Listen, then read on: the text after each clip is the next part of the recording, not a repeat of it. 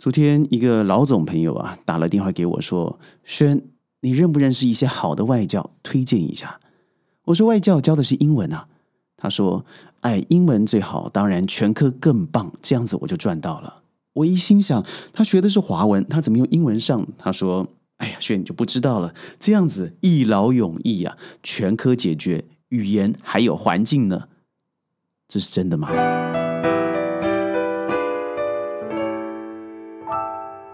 欢迎各位加入今天的宣讲会，我是轩。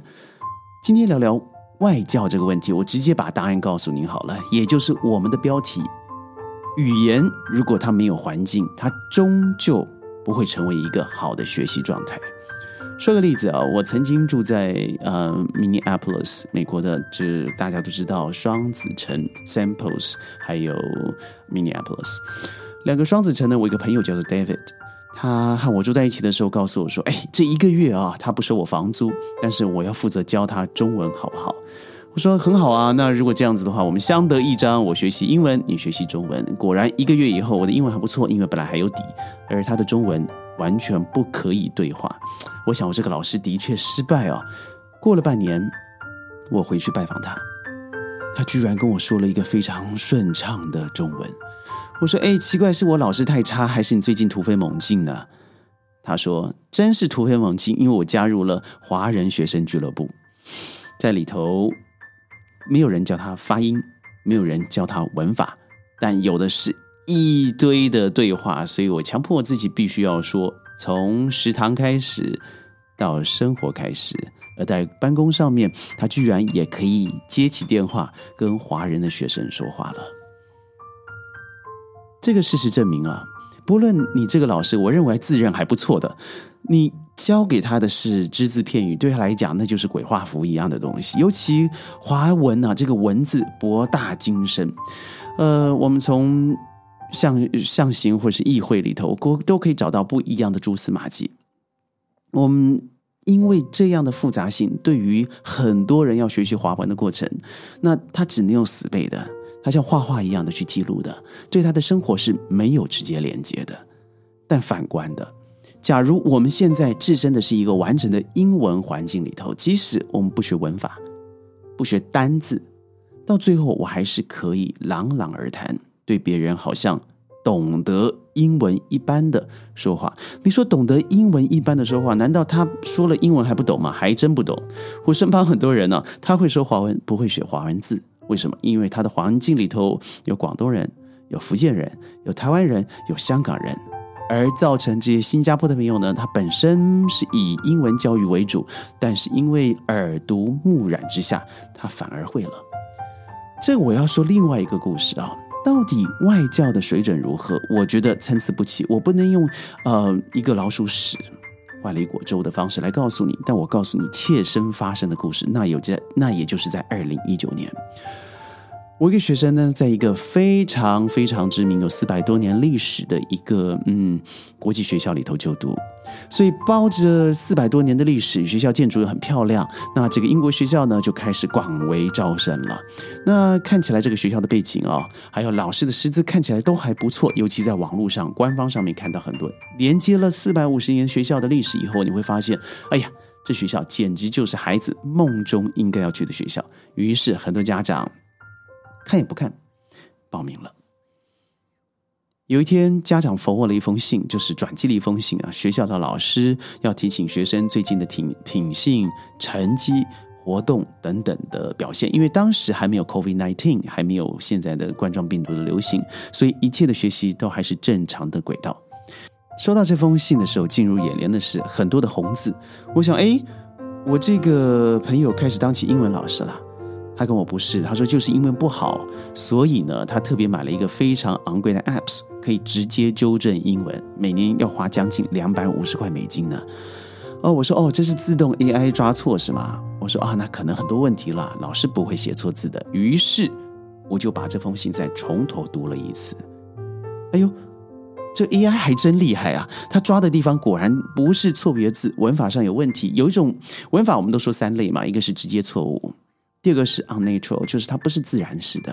第三个事情是，他说了这个字，他可以用替代字，但是不好。但是我发现这老师所写都不是第三类，不是第二，更惨的就是第一，根本就是直接错误，还有拼字错误的。这个事情发生第一件事情的时候，我想第一次的时候，我想可能是因为学校太忙了，我跟我朋友安抚了一下，说，嗯，就当做这次是一个意外好了，先不要反应，因为反应了对孩子也不是直接的非常好。才不到一个礼拜，我又收了另外一封信，而这一次呢，我直接看了，我不怀疑 AI，果然里面还是有很多，而且那个错误，您不用懂得文法，那是拼字上的错误。虽然我的朋友还是很淡定，但他夫人受不了了。隔一天，直接拿着这些信件到了学校做兴师问罪，还不止一封啊！问着班级导师，导师找了他们这个学籍的老师，也就是应该是校呃这个部分的校长，我就不说是哪个部分了。校长的回应是：这老师平常习惯用这个电脑纠错，但这一次因为时间很赶，他在 email 里头直接打了，就没被纠错了。您可以接受吗？这是发生在宣身上直接的事情，而这封信我还留留有存底啊。但我想每个学校有学校的处理方式，于是我就不公开这封信件。但是您想想看，这个老师啊，不要说他是什么国籍，不要说他是什么人种，他或许他拥有教师的执照，但您想想啊，他拥有教师执照的状况之下，他都可能有这样子的水准。那如果没有怎么办？所以，我可以知道外资上面、外教上面，它本来就一直保持着水准参差不齐的大状况。而且，我觉得我在上海辅导了这个呃 China Think Speak 这个计划啊，就是 C T B 对 C T B 对 China Think Speak 呃这个案件嘛。那这个学校里头当然有很多嗯外国来的面孔。我不知道他的背景如何，但我相信这个学校因为非常知名了，非常知名。我不知道结果会如何，但是应该理当会有比较好的老师。但是我觉得有个普遍的反应，尤其在我接受内地的老师跟我说的时候，哎，太不公平了，因为他们的薪资做的更少，比我们更高，高的时候可以高到三到四倍的状况。那他们真的教的好吗？我来听听学生的反应。我身旁的孩子们有完全接受，也就是母语为英语的老师教育的。我有一批学生是完全接受华语甚至日文为母语，但是教英文的老师。这就是现实与结果。第二组的实验组呢，结果啊真的是非常糟糕，写出来的文法不不不但错误百出，而我发现他的整个文章逻辑里头前后是矛盾。而且颠三倒四的，我觉得我不能怪这个孩子。我甚至认为孩子选择了这个外教是一种牺牲品，因为你没有环境。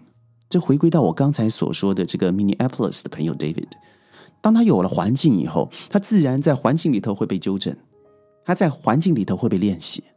而老师在单方面的一个小时昂贵的支付教育之后，他们的西方人习惯是我上完课了，我做完我的义务了，其他都是你的事情。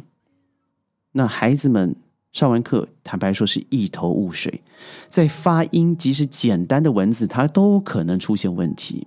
所以我们的父母就说：“我请外教的原因就是要模仿他的音调，那赶快录音下来。”那父母醒醒吧，千万不要想去纠正你的孩子，在一个没有语言环境的环境里头，去说出呃英式英文、美式英文，甚至爱尔兰英文、澳洲英文、加拿大英文，他不会，因为他没有环境。而最重要的是，我们为什么要试呢？为什么我们要成为一个加拿大式的英文、美国式的英文？我们就是华人啊，我们就是日本人，我们就是新加坡人，我们有自己的腔调啊。我觉得人不可人人不可耻的是你对外语说的不好，我觉得可耻的是你自己的 mother language，你的母语说不好，那才是最丢脸的。好，那既然这样说的话，我认为英文要达到什么程度？我觉得英文第一个是可沟通，以正确与自然的方式做沟通，就如此。我们说华语啊，就是把字。一个字一个字的发音完，而不是在公司内部或是网络上的文章，把一大堆字拼拼凑凑，搞出一些你根本搞不懂那是什么意思，好像博大精深的样子。我告诉你，我觉得我瞧不起你去搞这个东西，而把自己原来的东西学不好，然后搞一些洋文字放在中文里头，那算什么？我话归正传，外教他现在最大的问题，我觉得除了是薪资上的不公平，水准上面参差不齐，我觉得他对于整个中国学生、华人学生是完全的不了解的。因为很多人有个笑话嘛，不是啊？